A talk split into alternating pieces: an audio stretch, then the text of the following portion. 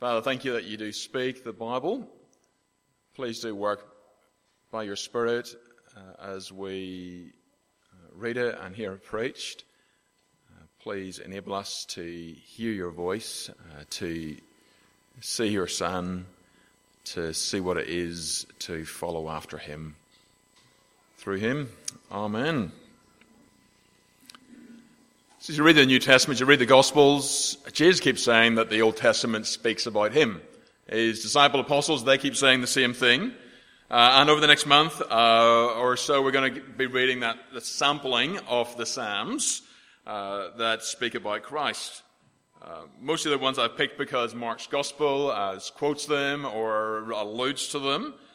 Uh, so today, the Psalm which shows us the significance of the phrase "Son of God." Next week, the one where that Jesus quoted uh, when he said to the scri- that the scribes hadn't thought through properly the implications of King David's calling the Christ Lord. And then a couple of quotes uh, in relation to his rejection and him being forsaken. Uh, they shine a light on who Jesus is and what Jesus did. But from the day they were first spoken until Jesus returns, they do more than just state a truth or two about Jesus. They tie those truths to our experience.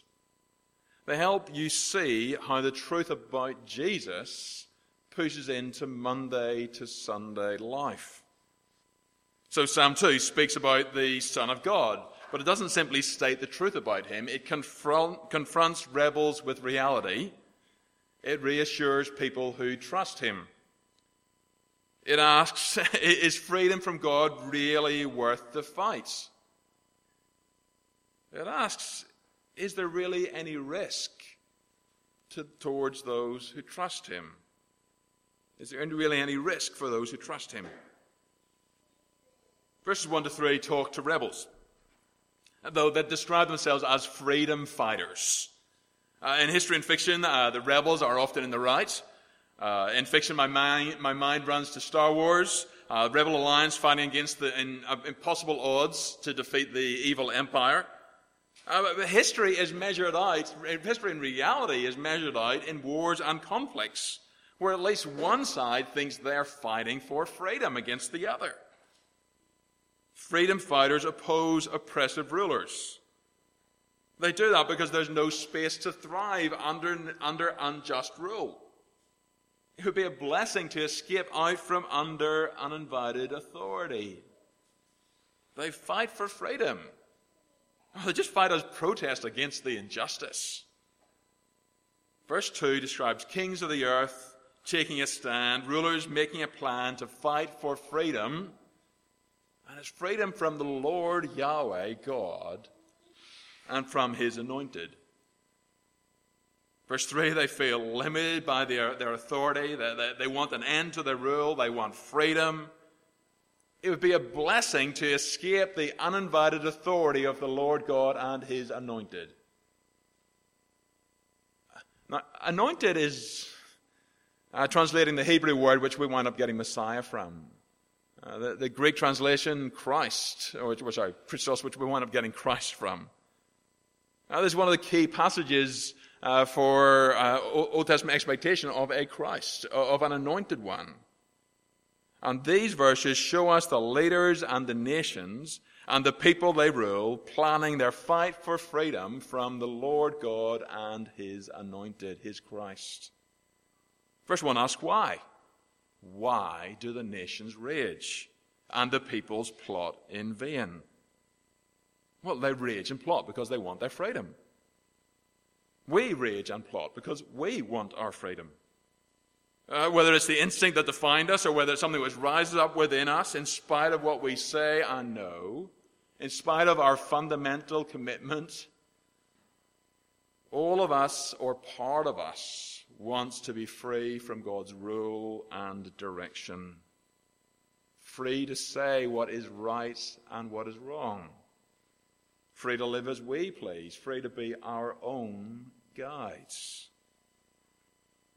Now, the psalm could have asked, why do you think freedom to be your own guide is such a good idea?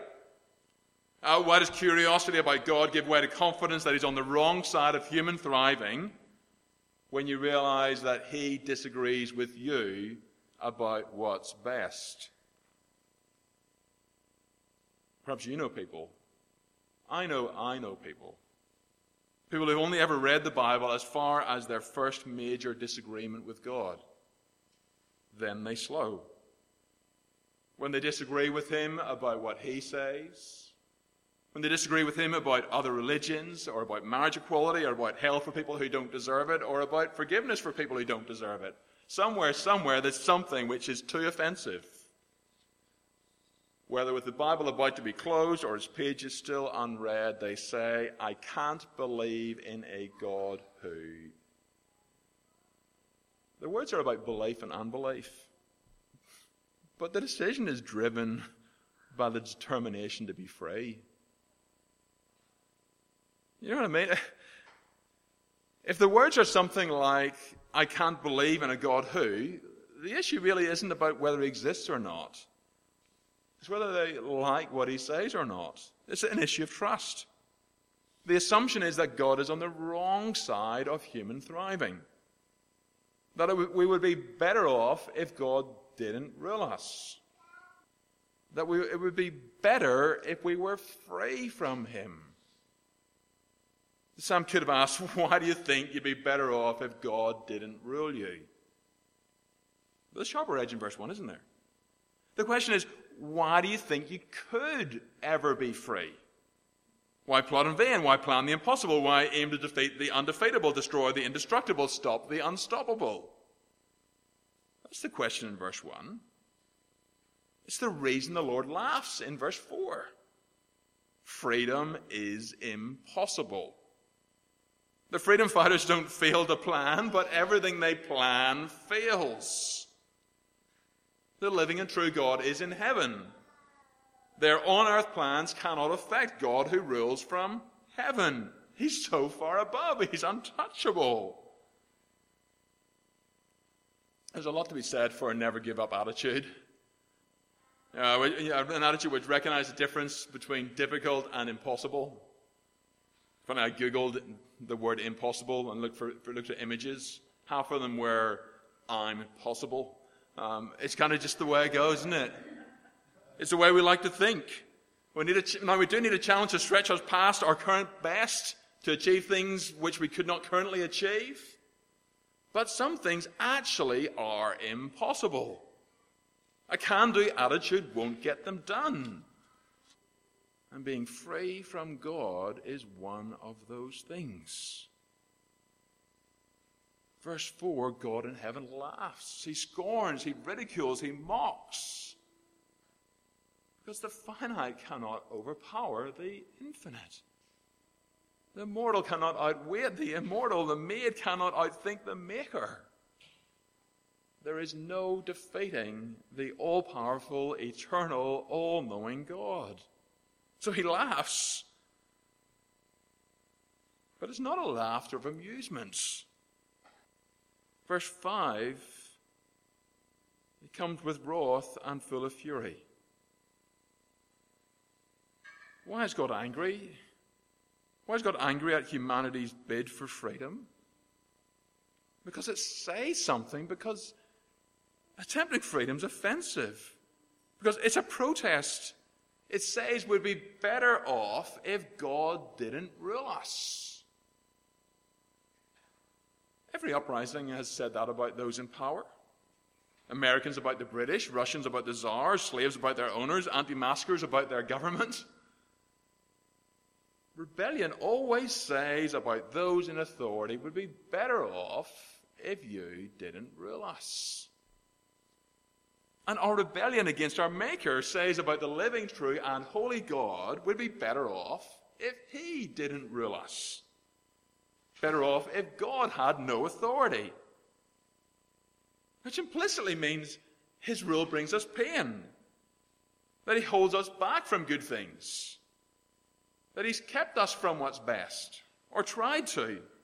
That His rule is unjust, that His commands are untrue, that we'd truly flourish if we were free from Him that we'd be better off if God didn't rule us.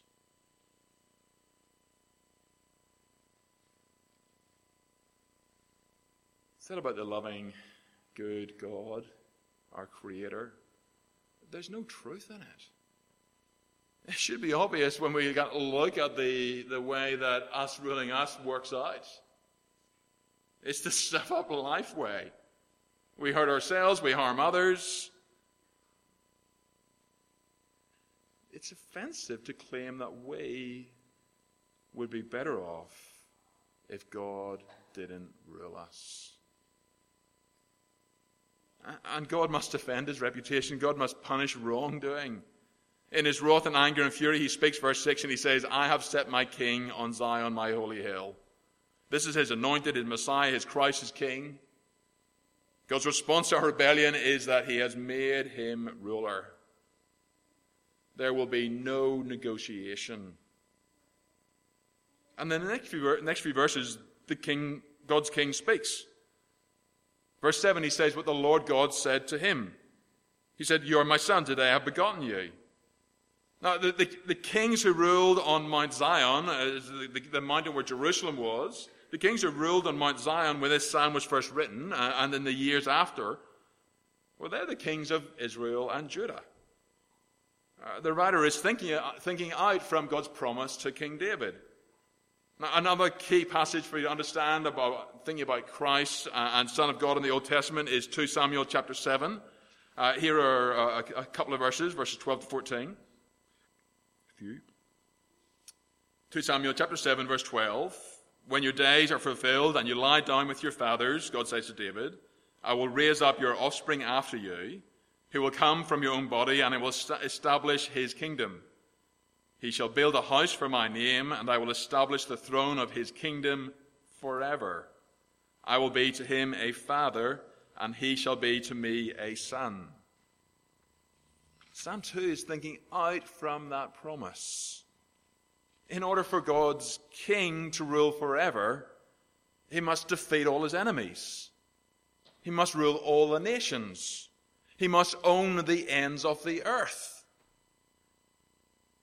Which means there can be no freedom from the Son of God. Verses 7 to 9 kind of think that out as they, they put words in the mouths of David's descendants. They are the sons of God. They, they rule the nations. Every part of God's green earth is under their authority. God fights for them. No one can be free from them. But those words didn't sit well on the lips of Solomon or Rehoboam or Abijah or Asa or Jehoshaphat or any of the kings who sat on Jerusalem's throne after them. Israel was a tiny nation on the world stage. At times they had influence, at times they broke other nations, but they were also broken by other nations. The other nations were the world superpowers. Uh, when superpowers fought each other for supremacy across the world, Israel and Judah were kind of sitting in the middle thinking, who do we side with? Who do we ask for help?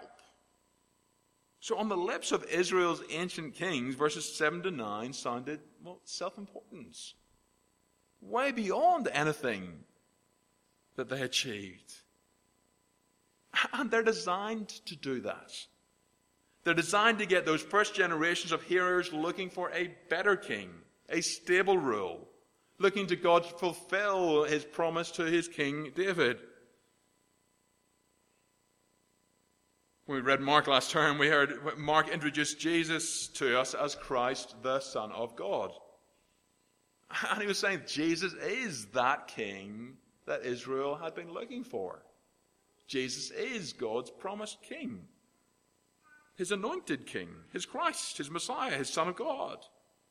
Uh, when uh, from heaven God speaks to Jesus at his baptism and says, You are my beloved Son, with you I am well pleased, God is saying, Jesus is his Christ his Messiah, his anointed king. He is the Son of God. So Psalm 2, verses 7 to 9, they, they find it, wind up sounding right when Jesus speaks to them. For Jesus to say, The Lord said to me, You're my son, today I have begotten you. Ask of me, and I will make the nations your heritage and the ends of the earth your possession. You shall break them with a rod of iron and dash them in pieces like a potter's vessel. It makes sense for Jesus to say that. God has given the nations to Jesus. The rebellious nations of verses 1 to 3 are part of his property portfolio. He owns them. It's not a square inch of all of creation over which Jesus does not say, Mine.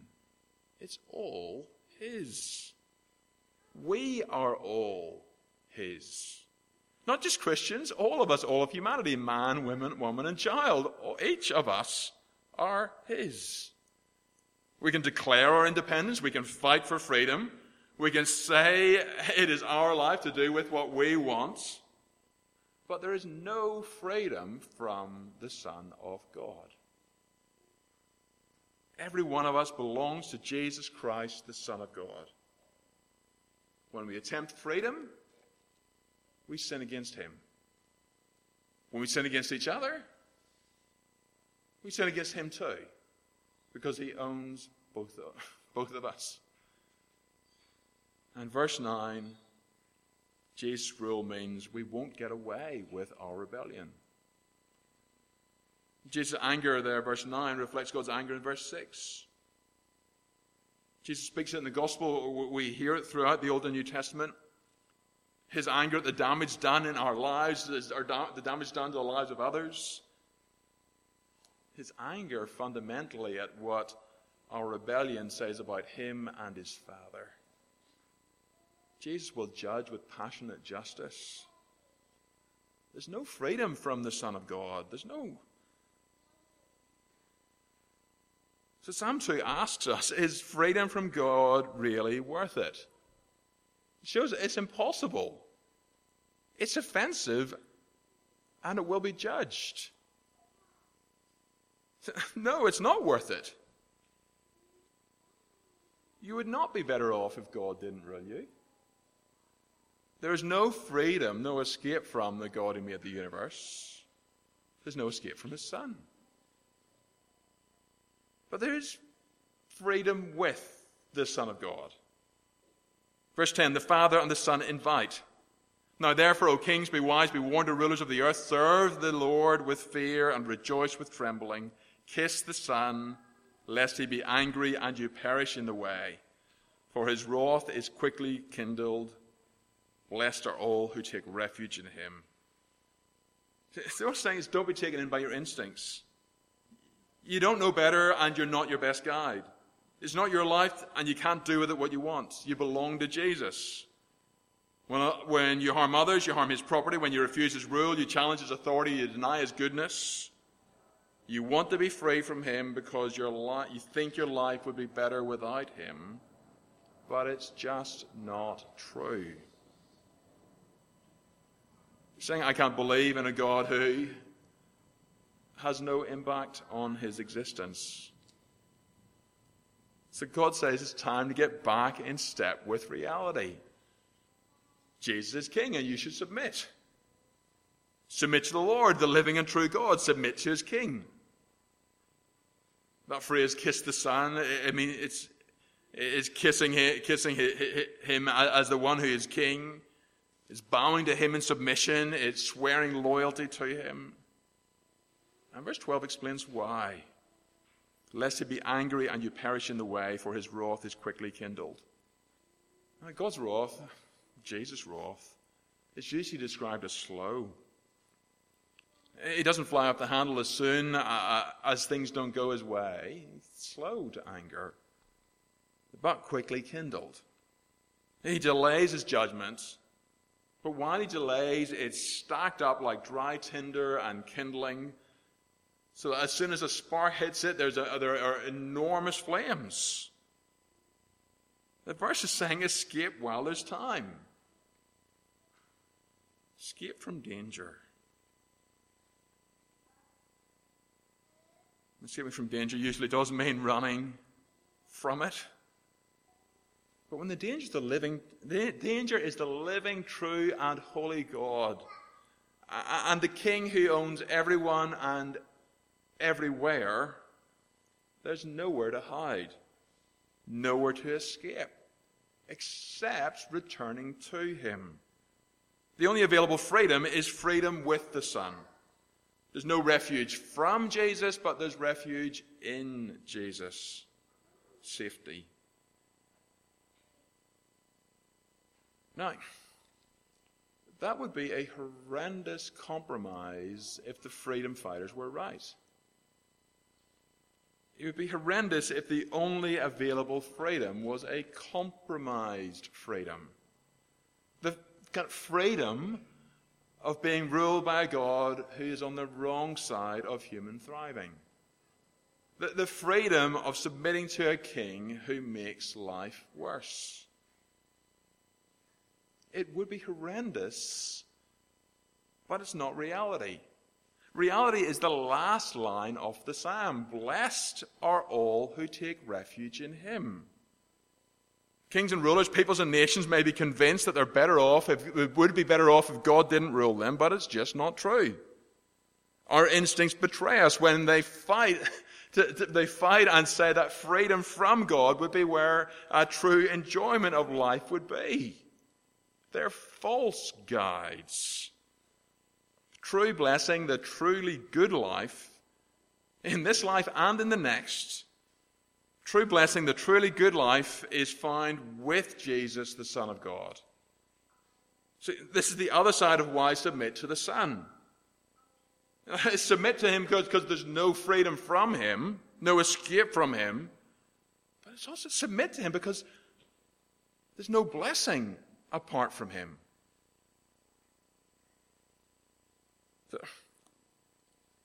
For those who are considering following Jesus and holding back, you need to see this. Life really is not better without Jesus.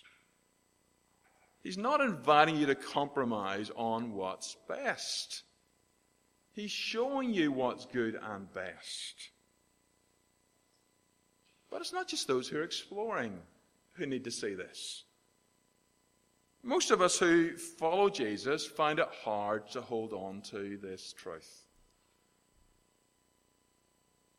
And for following Jesus, we're convinced that following him is good. But there's part of us which still thinks we're being ripped off.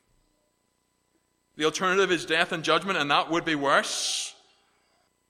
But there are times when we wish we were free to do what we want. Like preppers who are, are, are glad that they've, cre- they've escaped the global disaster into their, into their underground bunker. They're glad they have bottled water because bottled water is better than no water. Tin stew is better than no food. Fluorescent light is better than no light. They're glad they're escaped, but they're learning to settle. They're learning to settle for less. They're yearning for more. We, we need a reality check when that kind of attitude slips into the way we think about following Jesus. When the desire for freedom from Jesus kicks in again. Because life with Jesus is the truly blessed life. It's life to the full. It's more than we asked or imagined. It's the truly best life. In this life and the next. It's a lifetime of hearing God speak His Bible and enjoying relationship with Him Monday through Sunday. Trusting Him to tell it as it is. Trusting Him to lift us out of self deception and to show us reality. Trusting Him that He isn't holding out on us, that He is revealing to us what's truly good and best. Then when he says, don't go there, don't do that, he's actually guarding us against a cliff beyond which there is damage and disaster. When he says, do do this, he's, he's pointing towards attitudes and actions which are for our thriving. Life with Jesus is the best life. It's a lifetime of enjoying God and His Son who brought forgiveness, who's brought us into His family, into a family where we don't have to prove ourselves, not to our Father, not to each other. It's enjoying God who is in control of all things, who provides for our daily needs, who works all things together for our goods. It's a lifetime, lifetime of experiencing His care, of longing for the eternal days when He brings us to our eternal home, when we'll be with Him. No more crying or dying or pain or shame, but best of all, with Him. Life with Jesus is the blessed life. Psalm 2, it speaks to us the truth about God and His Son. It, it, it confronts rebels with the reality. It reassures people who, who, who trust with the same reality. Is freedom from God really worth the fight? Well, none of it's impossible to be free. None of it's fight, fighting to be free from true blessing. Is really any risk for those who trust God and His Son? Well, not if they rule everyone everywhere. None if they're true to their promise. Whether the fundamental direction of your life is fighting for freedom, or, you feel the desire to fight rising up from underneath a fundamental commitment to following, God speaks this psalm to you. He confronts the instincts to think you'd be better off without Him, without His rule. He exposes the impossibility of freedom from Him and the offensiveness of wanting it. He warns of the consequences. And he invites and assures you of the true blessing of trusting him, trusting his son. The true blessing and the true freedom found only in Jesus. If Jesus is your king and your refuge, nowhere's safer, nowhere's better. There's no safer safety than the infinite, eternal, rich in mercy Savior. There's no better blessing than refuge in the Son. So, use this psalm to get yourself back in touch with reality. Revisit it when you, you feel that desire to be free rising up. Listen to God speak as He calls you back to reality and hold out this truth. Like, hold it out among us each, as and tell each other. We need to keep reminding ourselves of these things, reminding what, hearing them from one another, lest we drift from fierce loyalty to Jesus. We want to hold them out to those who don't yet know. Let's pray. Father, thank you that you show us your glorious Son, the Lord Jesus, your beloved Son, the one to whom you have given all things everywhere, all people everywhere, the one who rules over all. Please give us such clear sight of him as that King. Please give us clear sight of the impossibility of escaping and being free from him, the offensiveness of wanting it, the foolishness because true blessing is found in submission to Him.